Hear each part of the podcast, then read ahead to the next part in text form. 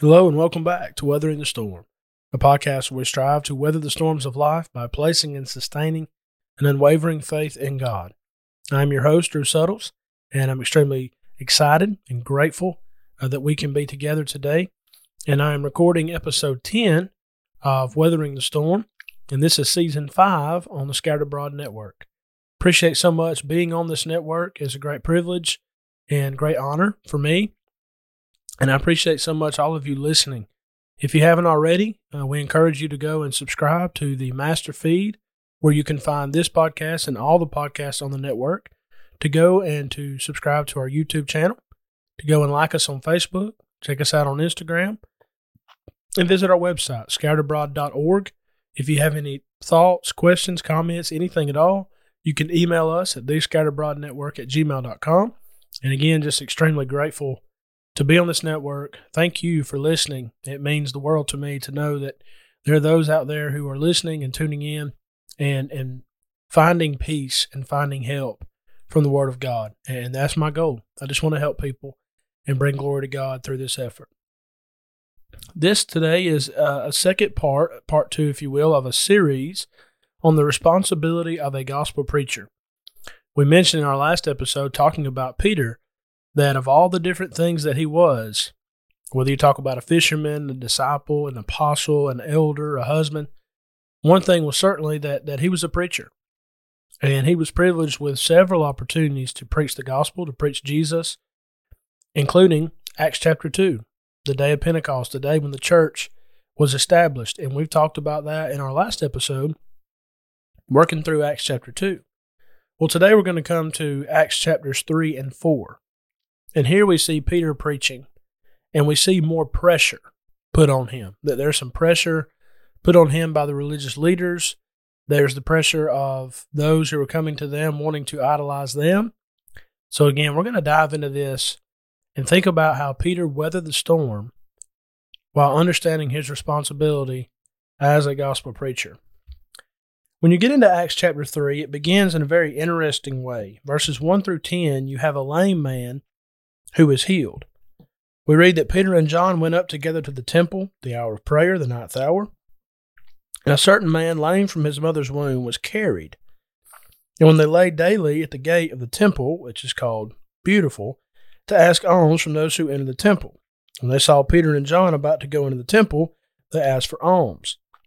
Fixing his eyes on him with John, Peter said, Look at us. And so he gave them his attention, expecting to receive something from them. And Peter said, Silver and gold I do not have, but what I do have I give to you. In the name of Jesus Christ of Nazareth, rise up and walk. And he took him by the right hand and lifted him up. And immediately his feet and ankle bones received strength. That detail comes from Luke. Luke, of course, was a doctor, Luke, the beloved physician. So he, leaping up, stood and walked and entered the temple with them, walking, leaping, and praising God. And all the people saw him walking and praising God. And they knew that it was he who sat begging alms at the beautiful gate of the temple.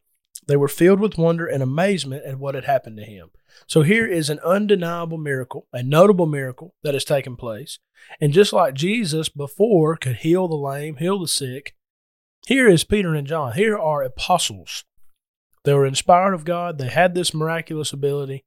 And here, notice what Peter does. He does not say in the name of Peter, he doesn't say in the name of John, he doesn't say in my power or by my power, but rather in the name of Jesus Christ of Nazareth, rise up and walk. That is extremely important because Peter, at this point in time, we can learn something about him. He's not doing this for his own glory, is he? He's not doing this for himself. And that is a real temptation and danger for so many who preach. Is to get caught up in this is me. Look at look at how popular I am. Look at all the people that I know. Look at how many people are coming. Look at all the compliments I'm getting. You know, we can learn from Peter that that was a storm that that he handled very very well. He was not doing this for himself. He is directing the power, he's directing the attention to God and to his son Jesus. So, with those thoughts in mind, we want to walk through chapters three and four, specifically focusing on Peter's preaching And I want you to notice three storms with me. The two storms are, storms that he had to face. And the third point is how he was able to weather the storm by doing something. And we're going to emphasize what that something is. And certainly, I believe we can all make application uh, with that final point. So, here we want to begin. Number one, with a storm of popularity. The storm of popularity. You drop down to verse 11. It says, Now as the lame man who was healed held on to Peter and John, all the people ran together to them in the porch, which is called Solomon's, greatly amazed. And when Peter saw it, he responded to the people. And listen to the humility of Peter when, when, he, when he answers them. Men of Israel, why do you marvel at this? Or why look so intently at us, as though by our own power or godliness we made this man walk? That's great humility, isn't it? He said, Why are you looking at us? Why are you amazed at us? It wasn't us, it wasn't our power. It's all about God. It's all about doing this because God empowered us to do this. So, verse 13, notice how he takes the attention off of them and puts it to God. The God of Abraham, Isaac, and Jacob, the God of our fathers, glorified his servant Jesus, whom you delivered up and denied in the presence of Pilate, when he was determined to let him go. But you denied the Holy One and the just, and asked for a murderer to be granted to you, and killed the Prince of Life, whom God raised from the dead, of which we are witnesses. In his name, through faith in his name, has made this man strong, whom you see and know. Yes, the faith which comes through him has given him this perfect soundness in the presence of you all. Notice that Peter did not shy away from the fact that this the people in the crowd were guilty of putting Jesus on the cross. He wanted them to know that. Very similar to Acts chapter 2. And if you listen to last episode, we gave the example of a doctor who comes in and, and you know the patient says, Don't tell me any bad news. And if the doctor were to say, Okay, you're good, and leave, well, he's done a disservice, and the person did not hear the truth. Maybe they don't want to hear it, but it's needed. And that's the same thing here.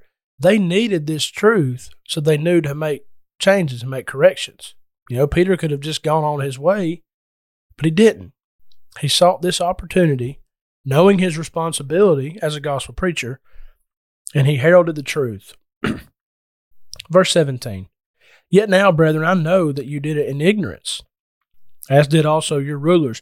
But those things which God foretold by the mouth of all his prophets, that the Christ would suffer, he has thus fulfilled. Repent, therefore, and be converted, that your sins may be blotted out, so that times of refreshing may come from the presence of the Lord. You compare that language with Acts 2:38, very very similar. But notice that in both occasions the first word is repent.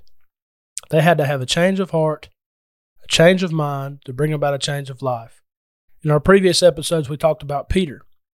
Peter had to do the same thing, didn't he? He had godly sorrow and he was able to repent of what he did. And he obviously repented and made that change. And now he is able, with great boldness, to preach to others to do the same thing. He continues in this great sermon and he connects the prophet that Moses prophesied back in Deuteronomy 18 to Jesus being the great prophet. He talks about Samuel and all the prophets. They all foretold these days, they all talked about Jesus coming. And in verse 25, he says, You are the sons of the prophets and the covenant which God made with our fathers, saying to Abraham, In your seed all families of the earth shall be blessed. To you first, God, having raised up his servant Jesus, sent him to bless you, and turning away every one of you from your iniquities. So that's the storm of popularity. That is a real storm that gospel preachers face. Again, there's there's popularity, there's prestige, people are coming and patting you on the back, and it's all about you and you and you and your ability and your uh, your presence in the pulpit or things of that nature. Listen, that's not what it's about. And Peter gives us a great example of that. There are other examples too. You think of the Apostle Paul. He said, If anybody preaches any other gospel, let him be accursed. You know, there are some who compromise the truth because they, they really like the popularity. And if they were to preach something that was true, well, that's not what everybody wants to hear. And you think about 2 Timothy chapter 4, uh, beginning there in verse 3. Paul told Timothy to preach the word. He said, Because there's coming a time when people don't want to endure sound doctrine, but they'll heap to themselves teachers having itching ears. They'll be turned away from truth and unto fables. So somebody can have thousands and thousands and thousands of people pack into a football stadium and get up and preach. But if they're not preaching the truth, they're not preaching the true gospel, why are they really doing it? If they're put on the spot and they know that what they're preaching is error and they continue to preach it, then perhaps it, it comes back to this popularity. They, they love that. They love the praise of men. You think about what Jesus said about the Pharisees. That was their issue, wasn't it? They loved to be called rabbi, rabbi. They loved to have the seat in the marketplace. They loved for everybody to come to them. And Jesus said there in Matthew chapter 6, don't do your alms before men to be seen of men. Don't be hypocritical like the Pharisees. Don't go out and do this so you can be seen by others and they can get they can glorify you, but rather do these things to the glory of God. Peter was able to do that. The storm of popularity is a real storm that a lot of folks face, especially gospel preachers. So again, Peter was able to weather that by his humility and by staying focused on Jesus. Of course, Jesus himself is a great example of this. In John chapter 6, when he fed the 5,000 plus, they came to, to basically anoint him as king. And you see Jesus making his way out of the crowd because that's not what it was about. Later in John 18, he said, My kingdom's not of this world. It's not some kind of earthly kingdom, it's a spiritual kingdom, it's the church. And Jesus was able to weather that storm as well. So here's Peter weathering the storm of popularity. In the second place, let's consider that Peter was able to weather the storm of physical harm. Now, this is not something that we face as much today in our world, but in the first century, especially here as, as the church is in infant stages and, and you have the gospel being spread throughout Jerusalem, you had a lot of pushback and there were people who did not want to hear it. You remember Saul of Tarsus? He felt like Christianity was, you know, a slap in the face to Judaism, and he didn't want anything to do with it. So in his mind, I'm going to wipe, I'm to wipe as many Christians out as I can. We read that Acts chapters eight and nine, and Galatians 1, 23 and following. He he talks about the one who, you know, tried to destroy the faith is now preaching it. Well, when we think about what takes place here in Acts chapter 4, here's a real storm of physical harm. You know, somebody could be preaching and teaching and be bold, but then when somebody carries them off, somebody beats them, somebody threatens them, will they continue to preach? Will they continue to weather that storm? Well, let's think let's see what Peter did. In Acts chapter 4, beginning there in verse 1, says, Now as they spoke to the people, the priests, the captain of the temple, the Sadducees came upon them, being greatly disturbed that they taught the people and preached in Jesus the resurrection from the dead. They laid hands on them, they put them in custody until the next day, for it was already evening. And however, many of those who heard the word believed. The number of the men came to be about 5,000. You know, I find that that's so powerful that, that yes, there was persecution. And yes, there were those who didn't want to hear it. But because Peter and John and the others were spreading the gospel, now you've got a number up to about 5,000 Christians. And that's so awesome to think that even when there's pressure and persecution, there can still be growth. And that's encouraging when we think about it. So, this is a storm of physical harm because you have these religious leaders, those with, as far as the world's concerned, as far as that area is concerned, had authority to punish them for preaching. They were very disturbed about it. In fact, you keep going there in verse 5. It came to pass on the next day, their rulers, elders, and scribes, as well as Annas the high priest, and Caiaphas, John, and Alexander, as many of the family of the high priest, were gathered together at Jerusalem. And when they had set them in the midst, they asked, By what power or by what name have you done this? In other words, what gives you the right to stand here and preach these things? What gives you the right to tell other people that they're wrong? They need to repent. They need to change. Are there any people like that in our world today? You can't say that. That's not politically correct. or the idea of cancel culture. You know, you share a Bible verse and, and somebody gets blocked on social media. Listen, the persecution is, is nowhere near what it was in the first century. But don't be mistaken. Christianity is absolutely opposed by the majority of our society today. We can learn from Peter, though, that we got to stay the course. When you continue reading there, in verse 8, it says that Peter, filled with the Holy Spirit, said to them, Rulers of the people, elders of Israel, if we this day are judged for a good deed done to a helpless man, by what means he has been made well, let it be known to you all, to all the people of Israel, that by the name of Jesus Christ of Nazareth, whom you crucified, whom God raised from the dead, by him this man stands here before you whole. This is the stone which was rejected by you builders which has become the chief cornerstone. Nor is there salvation in any other. There is no other name under heaven given among men by which we must be saved. I love the boldness and the conviction of Peter. Peter knew this. He had seen the Lord. He had walked with the Lord, talked with the Lord. He saw the risen Lord. He has full conviction. And he lets them know listen, he's the only one that can save you. Lord, to whom shall we go? You have the words of eternal life. John 6. Peter knew this fact all along. But you see him even in the face of persecution, even in the face of physical harm. Boldly, he proclaims truth. And again, as gospel preachers, if it ever comes to that, we need to have that same conviction so we can weather that storm as well. So, continuing in this account, verse 13 says, When they saw the boldness of Peter and John, and perceived they were uneducated and untrained men, they marveled. And they realized that they had been with Jesus. What a compliment. You know, can people say that about us? That person's been with Jesus. That person has been walking through the Word of God and making application. I think that's a great compliment to Peter and John. Verse 14 Seeing the man who had been healed standing with them, they could say nothing against it. But when they had commanded them to go outside of the council, they conferred among themselves, saying, What shall we do to these men? For indeed a notable miracle has been done through them is evident to all who dwell in Jerusalem, and we cannot deny it. Very, very similar to John chapter 11 when Lazarus was raised from the dead.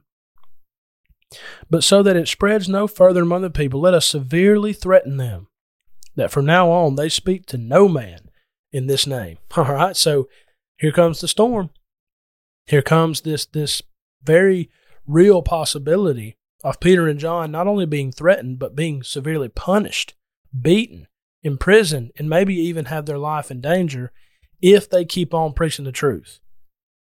So, what are they going to do? Are they going to cave? Or are they going to weather the storm in such a way that gives us great encouragement and motivation? Let's see as we continue reading. Verse 18 of Acts chapter 4. So they called them and commanded them not to speak at all, nor teach in the name of Jesus. But Peter and John answered and said to them, Whether it is right in the sight of God to listen to you more than to God, you judge. For we cannot but speak the things which we have seen and heard. So when they had further threatened them, they let them go, finding no way of punishing them because of the people, since they all glorified God for what had been done. For the man was over 40 years old on whom this miracle of healing had been performed. See, they, they, they knew this was a real miracle. It was genuine. It was positive. They had done nothing wrong. And the people could clearly see what was taking place. And so they passed the test, didn't they? They weathered the storm knowing the real danger of being harmed. And they stayed true to God to his word. But that brings us to our final point as we think about now the storm.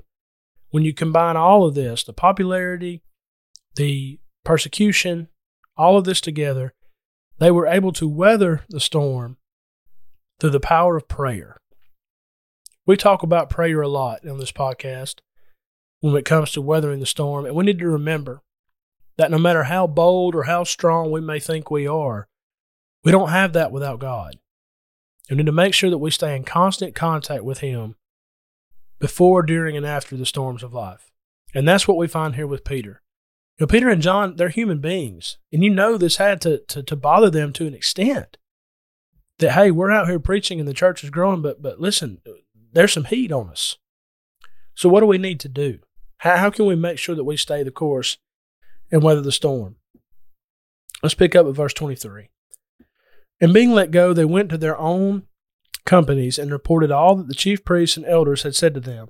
So when they heard that, they raised their voice to God with one accord and said, Lord, you are God, who made heaven and earth and sea and all that is in them, who by the mouth of your servant David have said, Why do the nations rage and the people plot vain things? Kings of the earth took their stand, the rulers were gathered together against the Lord and against his Christ. For truly against your holy servant Jesus, whom you anointed, both Herod and Pontius Pilate and the Gentiles, the people of Israel, were gathered together to do whatever your hand and your purpose determined before to be done. Now, Lord, look on their threats, and grant to your servants that with all boldness they may speak your word, by stretching out your hand to heal, and that signs and wonders may be done through the name of your holy servant Jesus. And when they had prayed, the place where they were assembled together was shaken. They were all filled with the Holy Spirit, and they spoke the word of God with boldness.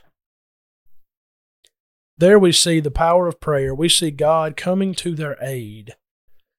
And we see these, these men, including Peter, understanding that, listen, times are getting harder. And instead of caving, instead of giving in, I need to be stronger.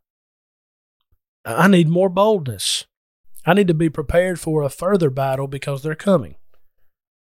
And that's the thing about weathering the storm is when you get through that first storm, understand another one's on the horizon. But also know that hey, I've been battle tested.